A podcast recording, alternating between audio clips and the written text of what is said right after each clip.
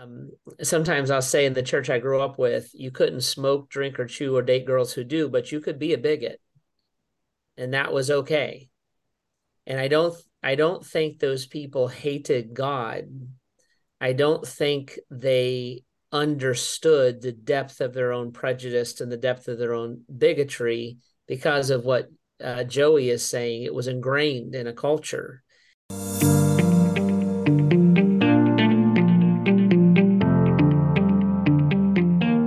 Everybody, and welcome to The Intersection, a podcast that takes a real look at how race and relationships intersect.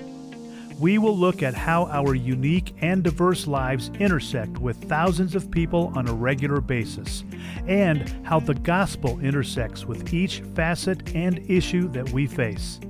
Join us as we look at how we can set our eyes on the life of Christ as a source of compassion for each of our relationships. Our hosts include Pastor Jeff Bogue, Senior Pastor at Grace Church of Greater Akron, Bishop Joey Johnson, Senior Pastor at the House of the Lord, and Pastor Coach Kemp Boyd, Pastor and Executive Director for Love Akron. Keep listening as we cross paths on today's episode of The Intersection. Hello, everyone, and welcome to another episode of The Intersection, where we are seeking to intersect with the lives not only of individuals, but also see how Jesus intersects us all together by exploring different topics that may challenge us or cause us to look at things maybe from a different perspective or a different lens. And that's the fun thing about doing the Intersection podcast. I feel like right now, everybody in our society, we have these sides or these lines that we've drawn but I really believe Jesus wants us to create like this third space. And I feel like the intersection is a part of the creation of that third space where we can have really honest dialogue with each other. And then when we get off, we get to pray together and still love each other through the conversation. And so, along with me to go on this very, very courageous ride, we have Bishop Joey Johnson, Pastor Jeff Bogue, and also Dr. Hawk Good afternoon, brothers. How are we? Good, good. good see you guys. Well. Great. Great. As always, I want I want to let everybody know out there in man podcast world. Today is a very special day, not just because we're on again, but also we get to honor this year at our at our annual Love Akron Awards luncheon. Dr. I'm going to say Dr. Jeff Bogue, Dr. Bishop Jeff Bogue, and Dr. Bishop Joey Johnson because they're going to be receiving an Allies Award because of the work they've done together over the past three years with things like the Intersection podcast, but other things they've done for a long time that really doesn't get highlighted. But man, being in these meetings with them and getting to know them more, I see the impact that they've made on the lives, not just of their own congregants, but on the lives throughout Summit County. So I want to say congratulations to you both. Um, thank you for what you've meant to me personally in my own walk and my own journey as a leader here in Summit County. And thank you for always showing up for the intersection. Uh, it's it's my privilege, and I'm privileged to call Joey a friend for a long time. Back before these beards were so gray, we we knew each other and loved Akron together. So it's an honor. I feel the same way. It was before I even had a beard. yeah. but I, am uh, equally honored and uh, whoever nominated us, thank you. We hope we yeah. will make you proud. Yeah. Awesome. So today we're going to talk about a really challenging topic, and I, I love this topic because I love the challenge. But the premise of this ex- episode is the color of God. So before I jump to you, Bishop, because I know man, it kind of brought you to us, Dr. Hawk, I'm going to oh, come no. to you. I'm going to come to you first, right? Um, professor, theologian, all the stuff when you, when you got the memo that we're leaning into the color of God, man, I want to know what was the first thing that came to your mind? Oh my. well, the first thing that came to my mind is that uh, color as an index of humanity is uh, uh, is an aspect of human existence, but not an attribute of the divine. Hmm. Mm. So I'm I'm interested, frankly, in, in listening to the rest of you flesh out this idea what color is God. Uh, certainly, Jesus, when he stepped into our world, uh, stepped into uh, a community that uh, was was just different and distinct from all other communities, as communities are, ethnic groups. He was Jewish. He was a uh, a member of a, a, a, colonized people. He was uh, a lot of things, uh, and it seems to me that God's choice to enter into human existence, um, to enter into all of what it means to to be part of this world and all of the beauty and all of the mess that it's in, in a way, said that that all of these things that are fundamental to humanity, um, the way that we think of ourselves in, in, in terms of gender and social class and ethnicity. Um, all of these things are something that uh, God Himself has stepped into, experienced in the person of Jesus Christ. He understands uh, what it means to be human and to live in a world of which God created to be beautifully and wonderfully diverse, but which sinful humanity has uh, looked at diversity and differences in terms of hierarchies and power and where you fit and how you fit. Um, so those that that that wonderful diversity of human beings, uh, each with each with their treasures of their communities that I think were intended to complete and beautify the people of God. Uh, we have in our world seen those become boundaries and and uh, means of judgment and dividing and power and all of these other things. So I'm starting to geek out, and I'm so I'm going to just step back a minute and and uh, I'm going to step in at, at again at a, at a particularly auspicious moment. So I'm I'm interested in. Dr. You, know, you guys got to pull me down. You, were bring you me were, to the ground. You were at waxing eloquent. Let, let me let me jump in for a moment since I'm the main uh, culprit here. Uh, my my calling is to provoke deep biblical consideration of biblical realities that people habitually prefer not to consider. This is stuff that people don't want to think about, don't want to deal with.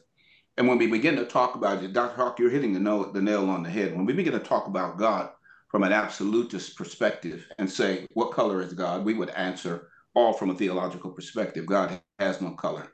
He is not human. Um, he is divine. He's deity. And therefore, color is not really relevant to him. The problem is that from that absolute perspective is not where we live the question that we are that I, that I pr- propose and I'm really asking is what color is God to us? What mm-hmm. color is he to the world? What color is he in America?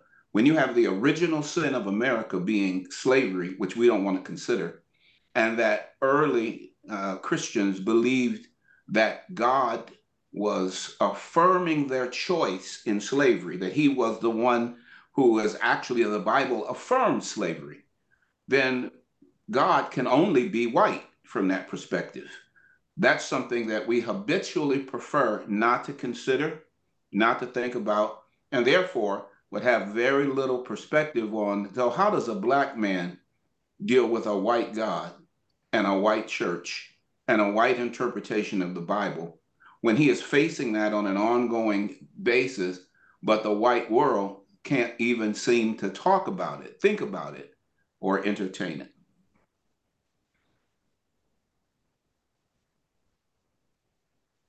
Yeah, I think when uh, when you ask that question, Kemp, of uh, when we first chose this subject and you know uh, put it out so we could think about it, um, the first thing I thought of was uh, a sandy blonde haired, blue eyed uh, European featured portrait of Jesus that hung in our church basement. Mm. You, you, know, and and uh, I'm I am sure it was put there with all of the best intentions. I don't think anybody was being a jerk or being cruel. Um, I think they they didn't think through uh, what that portrait represented and didn't think through how that portrait would frame uh, uh, the perspective of God and the perspective of the people that God loves that are that are all around us. And so I was uh, raised by well-intentioned people who I think genuinely love God. And I, I like to um, sometimes I'll say in the church I grew up with, you couldn't smoke, drink, or chew or date girls who do, but you could be a bigot. And that was okay. And I don't I don't think those people hated God.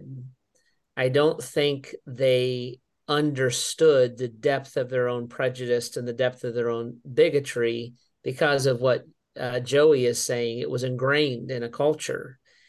And um, everything from a slave owner and master taking uh, scriptural scripture out of context, saying you slaves should be submitting to me and be happy with what you're doing. Total abuse of scripture.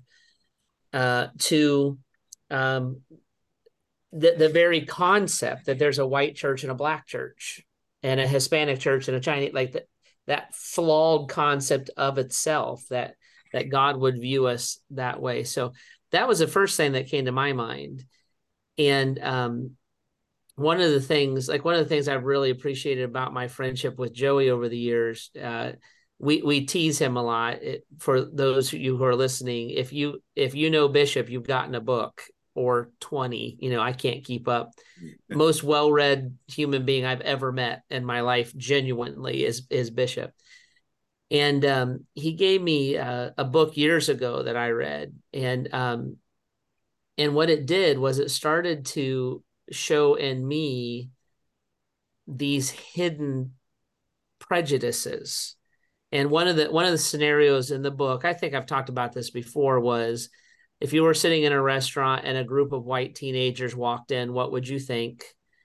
Um, I would think they're off school that day. If you're sitting in a restaurant and a group of black teenagers walked in, what would you think? And and the minute that question was asked to me, I'm like, oh, I would view that differently. Like I I don't mean to, I don't want to, but I would view I would tense up, I would have suspicion, I would well that that whole bias is I'm going to give everybody the benefit of the doubt. In my church I grew up in, that whole bias was integrated into um, the way that that we thought about God and the way that we think about God's people. Even the fact when you're telling a story um, and you say, "My friend from work," blah blah, and then you say, "My other friend, he's the colored guy," blah blah blah. There's there's not a a hard-hearted thing. It's an it's a, a bias that was put in.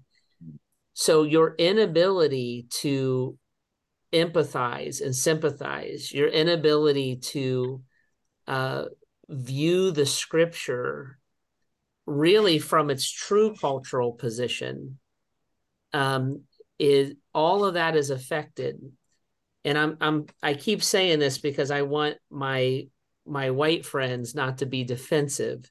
I don't in this scenario, being very specific. In this scenario, I don't think anybody was raising me to be a racist.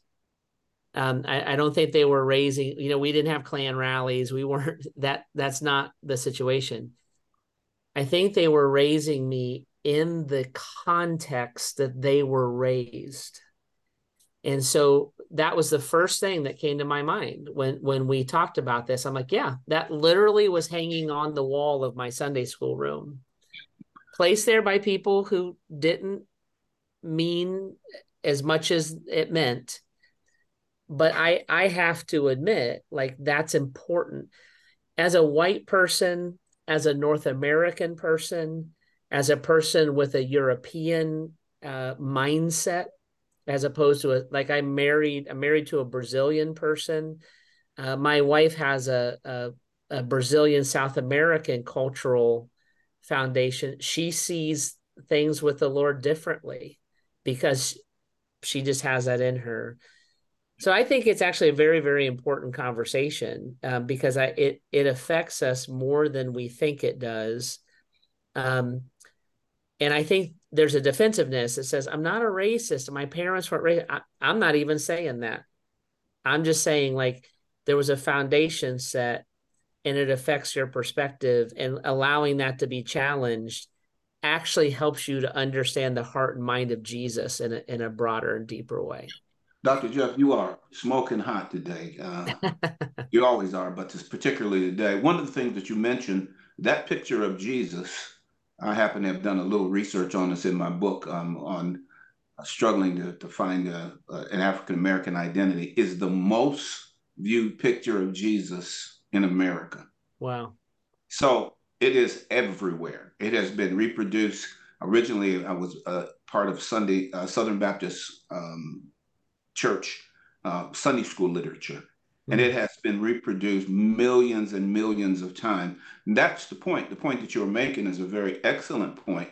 That when that's the picture of Jesus, that is virtually everywhere, and you recognize that Jesus is a Middle Eastern person.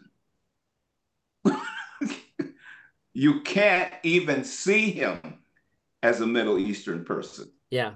My my Catholic professors, when they were saying and came to teach at my church, said this, and it was just it was just blew people away. They said, you know, you want to know the people who understand the Bible better than anybody in America?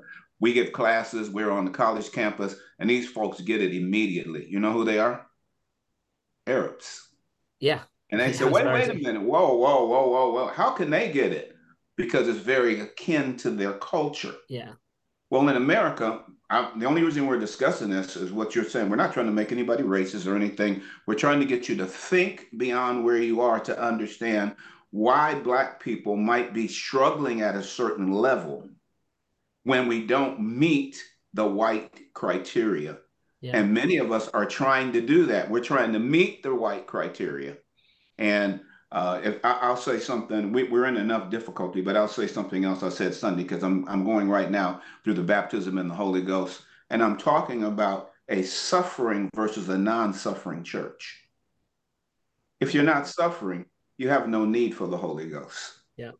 you have you you have money, you have whatever you need to to have life. You're not, you're not but if you're in a suffering context, you got to know that there is a God because you have to ask yourself a question: What kind of God allows me to suffer like this? And the answer, just so we know what it is, there is no answer. yeah. You have to have a relationship with God that's greater than your suffering. When when you ask that question, uh, um, who understands him the most? That the what I I thought I was thinking. You said it better than I did in Arab. I was thinking an an oppressed Middle Eastern person would understand maybe clearest uh, because Jesus was oppressed. He was Middle Eastern. He was he was um, uh, he we would consider him poor and that he had no place to lay his head. You know, he he his his needs were his uh, food and shelter needs were kind of met at uh, met as he went. I think even for uh, a North American, uh, and I'll just say white church, I might think of Jesus first as like the the white guy with the blue eyes, the Baptist picture. The second way I would think of him if you ask me that question, who understands him the most, I might say an Israeli. And I'm like, well, the the Jewish people didn't get him either in, in the scripture, right? And so that even the way that we would think of Israel today, um, because that's very much a focus of a lot yep. of evangelicalism is, is pro-Israel. I'm not saying that's good or bad. That's a completely different conversation but right. our minds would jump to that sure and Absolutely. and really what you need to think of is, is someone more akin uh, to uh, somebody in the Gaza Strip or somebody maybe in Iran or Iraq that that that is coming from a position of powerlessness. And this is important because if you are powerless, and then you walk into a city and they're trying to crown you king, the whole thought process that Jesus went through and what he said no to to go to the cross, the whole idea that you're powerless, but you have power, but you deny the use of your own power, it cha- it changes things in, in, your understanding and it causes you to um, to understand the grace and and even the power of the cross in a different way. Um, so like the that's why this stuff is is so important because it, it gives you uh, a deeper a corrective uh, view of christ which then when jesus says in john he's like i want you to love each other just as i have loved you well, i have to have the right view of christ so that i the just as part so i can love my neighbor as i have been loved and it, it, yeah. it winds up being wildly important well, I affirm you, brothers, because um, this kind of conversation people don't want to have, and when they do have it, folks start leaving their church because because I'm not facing that, I'm not dealing with that, um, and they don't want to deal. Dr. Hawk, go ahead and jump back in there.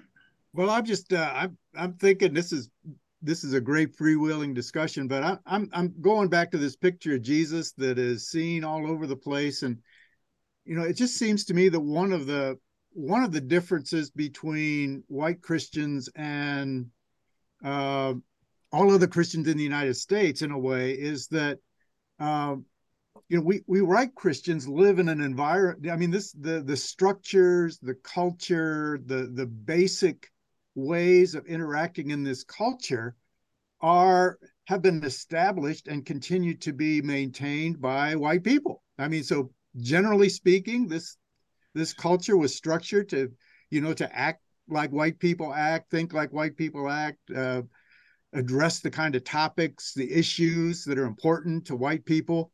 And so you know, we can go through life as white Christians, we can go through communities, and we don't have to ever see things differently. Because um, we're, we're in our, you know, our bubble is the bubble that pretty much encompasses things. So um, we hmm. don't have to step into spaces that are foreign and strange nope. and nope. even threatening. We don't have to go places where we are are confronted with difference, confronted with people who have different experiences or experiences of suffering or struggle or whatever. We just don't have to go in those spaces. Whereas, if I can use the phrase, people of color with respect to white people people of color have i mean that's where they live i mean they there's a you know you you just have to i mean you're you're part of the white culture but you're also part of uh, you know a, a, a, a, community that is always in a sense uh, having to negotiate the strangeness and and all of this stuff yeah. Uh, Dr. Hawk, let, let, let, me just say for a moment, because people don't know you as well as they know Jeff and I, and I don't know if they know Kemp at all, but that's him. That's his problem. I'm not dealing with him. um, um, they don't know that you you walk in this space, that you deal with uh, American Indians in this space, and that you deal with African Americans in this space. And so it just looks like you're a white professor sitting up here with a white face who doesn't understand anything we're talking about. You're coming not from the church perspective, but you're coming from a, a world perspective where you are dealing with and facing these. And I commend you um, for interacting with those. This becomes another major issue, what you just said, because when I start talking about this in many different contexts, people normally would say, you know, as a white person, you have no idea what it's like to be black. None. And what white Christians would say to me is, you have no idea what it means to be white. And I would have to say, no, you're wrong. Hmm. Whoops. Bishop, we lose you. That was the ultimate mic drop moment. There it is. and I'm out. And I'm out. Well, well that's, I, that's why it's in a way so. I think it's so important, particularly for for white Christians to step into intentionally step into to uncomfort to spaces that are uncomfortable, engage in dialogues that are uncomfortable, absolutely um, deal with questions that are uncomfortable. because we have to do that intentionally um, or or we're just going to stay in our bubble. Yeah. Uh, be, eh, because again i mean so so you know i think for example we, we were talking a little bit earlier you know when when white folk hear um, the word i'm going to generalize here but when a lot of folks that i know hear the word racism they they define racism they hear prejudice. And so when people want to hmm. begin to talk about racism in american culture to to a, a, a lot of, of, of, white folks that i know they hear oh you're saying i'm prejudiced i'm not prejudiced and there's a there's a sense in which the bubble is so kind of pervasive among us that that we that sometimes white people can't really see that that the issue is a lot goes a lot deeper. Uh, yeah, absolutely. Am I back than prejudice? Yes, you're back. Yeah, you're all the, you're all the way back. But I'm I'm with Dr. Hawk. They can't see it. But I'm, i was making a point, and the point was simply, we grow up in a white world, mm-hmm. black so we know what it's like to be white, to go to white schools, to do have white teaching, to see the whole thing. Now, people say we still don't know what it means to be white. I don't know what it feels like, but I know what the whole culture is because that's the culture we live in. That's what we see. That's what we interact in. I have plenty of relationships with white folks, but the average white person, 75%, have no meaningful relationship with a black person. Mm-hmm. So that makes it very, very different and all we're trying to point that out is as a common ground, as Dr. Hawk says, to walk in those places, to come together so that we can begin to understand one another and we serve the same God in the same church.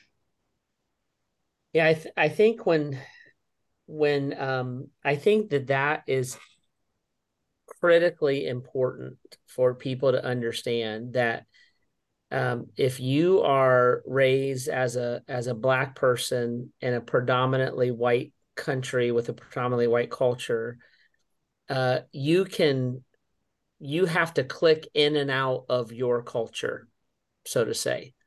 Um, and so, the, and I can tell you, as a white person, you, you're looking and saying it's weird. Like my my uh, black friends or my Hispanic friends, when they're with their family they act differently than they're with me and and you don't you can you can become um, uh, biased or prejudiced toward that be like wow that's the way those hispanics act it's like no they they were actually preferring you and so they were conforming or preferring it depends on how you want to say it um, because they're they're just looking and saying you you won't understand us, you know, kind of a thing. I think that's hugely important.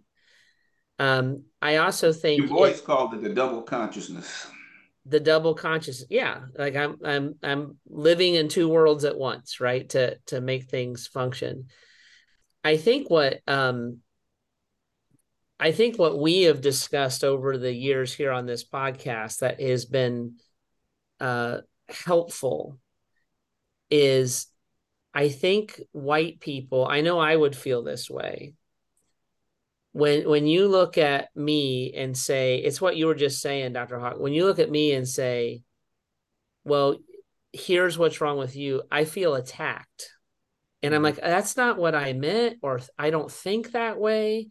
How could you say that? Like it's it's it's it's a deep insult and it's and it's hurtful I think the conversation and and unfortunately usually the left or the right of something captures the language and so it gets defined politically or whatever. I think what we have worked hard hard at here is saying um, let's let's understand a language the language of you don't see or this is a perspective is very different than um, the white church is racist. And I'm like, okay, if, if you're telling me I'm racist, I'm going to defense up. There's probably very few things you could say that are more insulting to someone than you're racist. If you're saying, um, hear me and understand me, uh, and and let's do that in relationship, I'm like, that's a different conversation for me. And I, and I think this color of God uh, topic is one of these ones that is really helpful and it's actually a good bridge because God isn't black and he's not white. So like the getting and saying he you said it earlier Joey like he God isn't a color. he's divine. It real for me it relaxes the political call it the racial tension and now I'm like, "Oh, my brother of a different color is struggling to understand God outside of his cultural context, just like I'm struggling to understand God outside of my cultural context. And it actually becomes a meeting ground. Yep. Uh, where where we're we're having the same struggle and getting our head around a right perspective of God. But but Dr. Uh, Jeff, you're a lot different. You and Dr. Hawk are a lot different than yeah. the average white person because there is an absolutist, a supremacist view of who God is that may be acknowledged or unacknowledged. I have a gentleman that I was talking to and interacting with, and he came to the point where he wanted to tell me because of my black view of God, and all theology is contextual, that I was unsaved. And I, I shared with him, uh, you know, you feel free to do that from your supremacy I would never tell you you were unsaved. Yeah. But uh, one writer said, I just read this week, the Romans viewed the cross from the top down. The rest of the world viewed the cross from the bottom up. Yeah. See, how do you view it? And so that's the supremacy, that's the absolute, that is the right answer. And then all everybody else has, if that's the right answer, then the rest of us have to be wrong. And we're trying to figure out how we deal with that. I think Bishop, you're you're you're you're, you're really drilling down to a, a, a really important point. I mean, when when you are the the dominant voice in the culture, when you have just the demographic or cultural powers and, and uh, abilities to say, this is who we are, this is where we go, this is how we define things, you're pretty much hardwired not to listen and and not to see. Um and and and that's i think that's the challenge is is i think that uh, pastor jeff uh, you were pointing to which is how how you know how can we you know, from our perspective uh, from the white perspective help people to begin to see and listen and and and think about why that's important.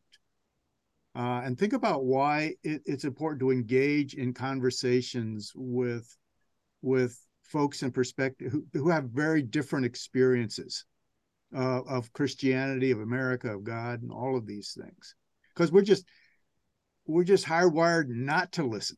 We're hardwired not to see uh, because we don't have to. And I think sometimes right. that's where a uh, a common ground conversation causes you to learn to listen to each other and then it leads to the the more difficult the higher level conversations if if we if we come at an issue and say um white evangelicalism is inherently biased and, and historically racist well you just you just push me way back i'm like wait a minute if you come at a conversation and say God isn't black or white or Hispanic or Asian, let's have this common ground. It, it changes things.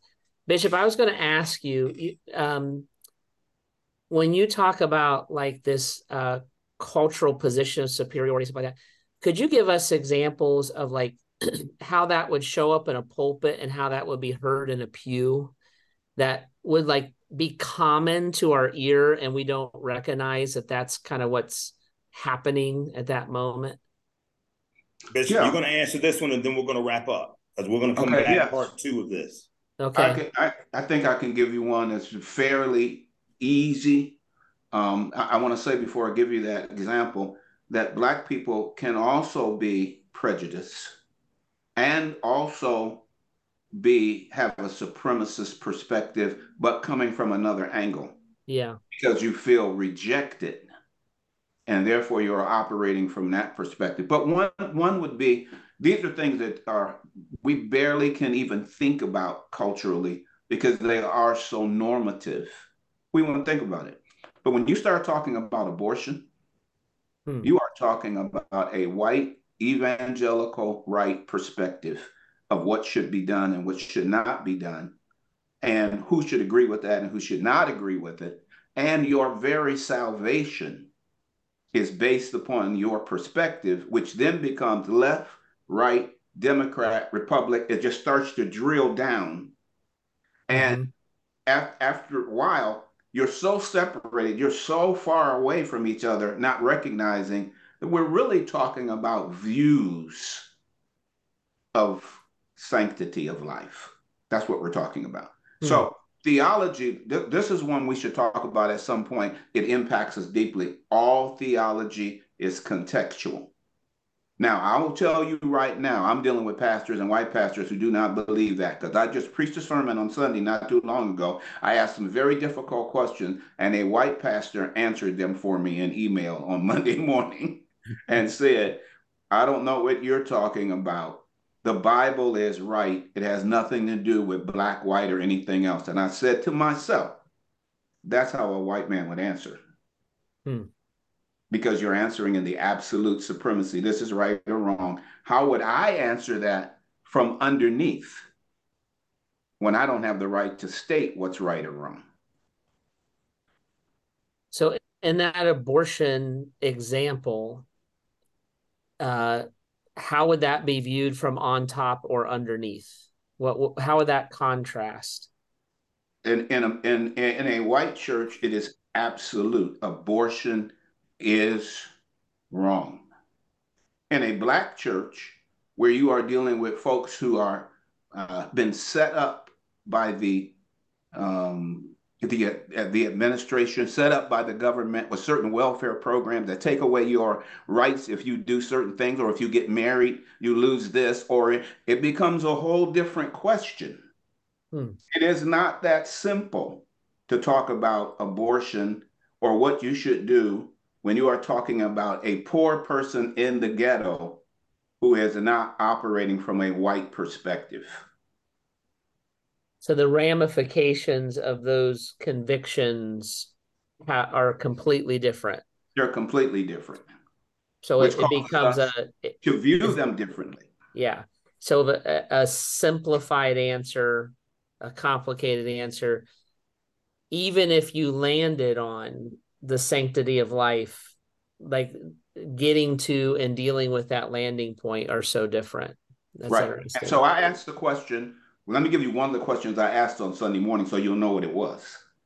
The question was if your master in slavery said you can't get married and you had sex anyway and jumped the broom and said we're married regardless of what he says who sets the moral authority in that situation? Mm-hmm.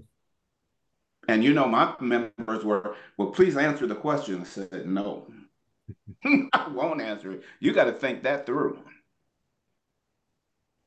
Yeah, it's interesting. I, I think, think that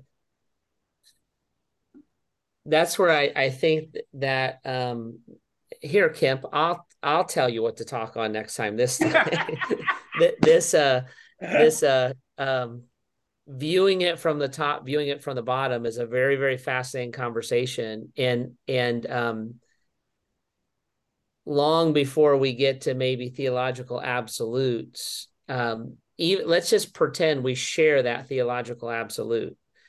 Getting there leading people there and having them navigate that through.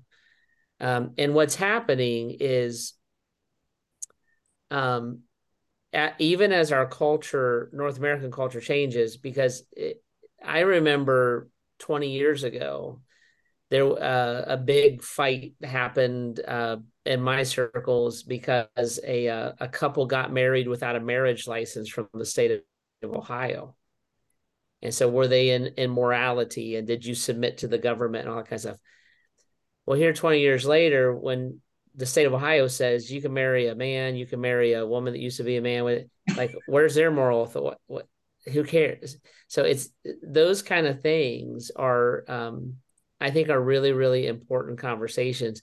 And I I would go back and I would say, um, that starts to be common ground conver they're small they're they're not the conversation but they're a way that people can talk to each other and understand each other that literally teaches them the skill to listen and to and to understand and i, I just think that from the top from the bottom thing um, is a is a really powerful uh, conversation to have so it's good thank you well, well, listen, thank you, uh, Dr. Hawk, Dr. Bishop Jeff Bogue, Dr. Bishop Joey Johnson. Just thank you so much for your candor and just taking us into this journey of challenge of looking at the color of God through these different perspectives. And so next time we're going to continue with kind of like part two of this topic of the color of God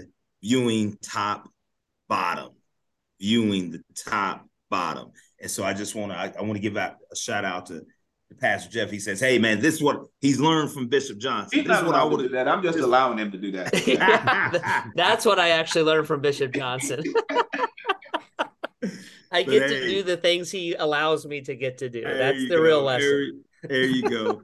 hey, I want to thank our audience so much for being on this journey with us that we call the intersection. And what we're simply what we're trying to do is we're trying to see how we intersect with the lives of each other's through the perspective of Jesus and what does that look like, creating this third space and not simply abiding inside. But how do we abide in Jesus by creating this third space? And this is exactly what the intersection is looking to do. So thank you so much. If you have any questions or comments for us here for any of our, our guests and what we do here, you can reach us at the intersection at loveakron.com and you can subscribe and follow us on the intersection through Apple, Google, Stitcher, Spotify, or YouTube. And we look forward to seeing you next time at the intersection. God bless you. Thank you so much, brothers, for your time. Thanks again for listening to today's episode of The Intersection, where we look at how everything intersects and brings us all back to Jesus. You can subscribe and follow us on Apple, Google, Stitcher, Spotify, and YouTube. You can reach out to us with questions or comments at intersection at loveakron.com. That's intersection at loveakron.com. And we'll see you next time at the intersection.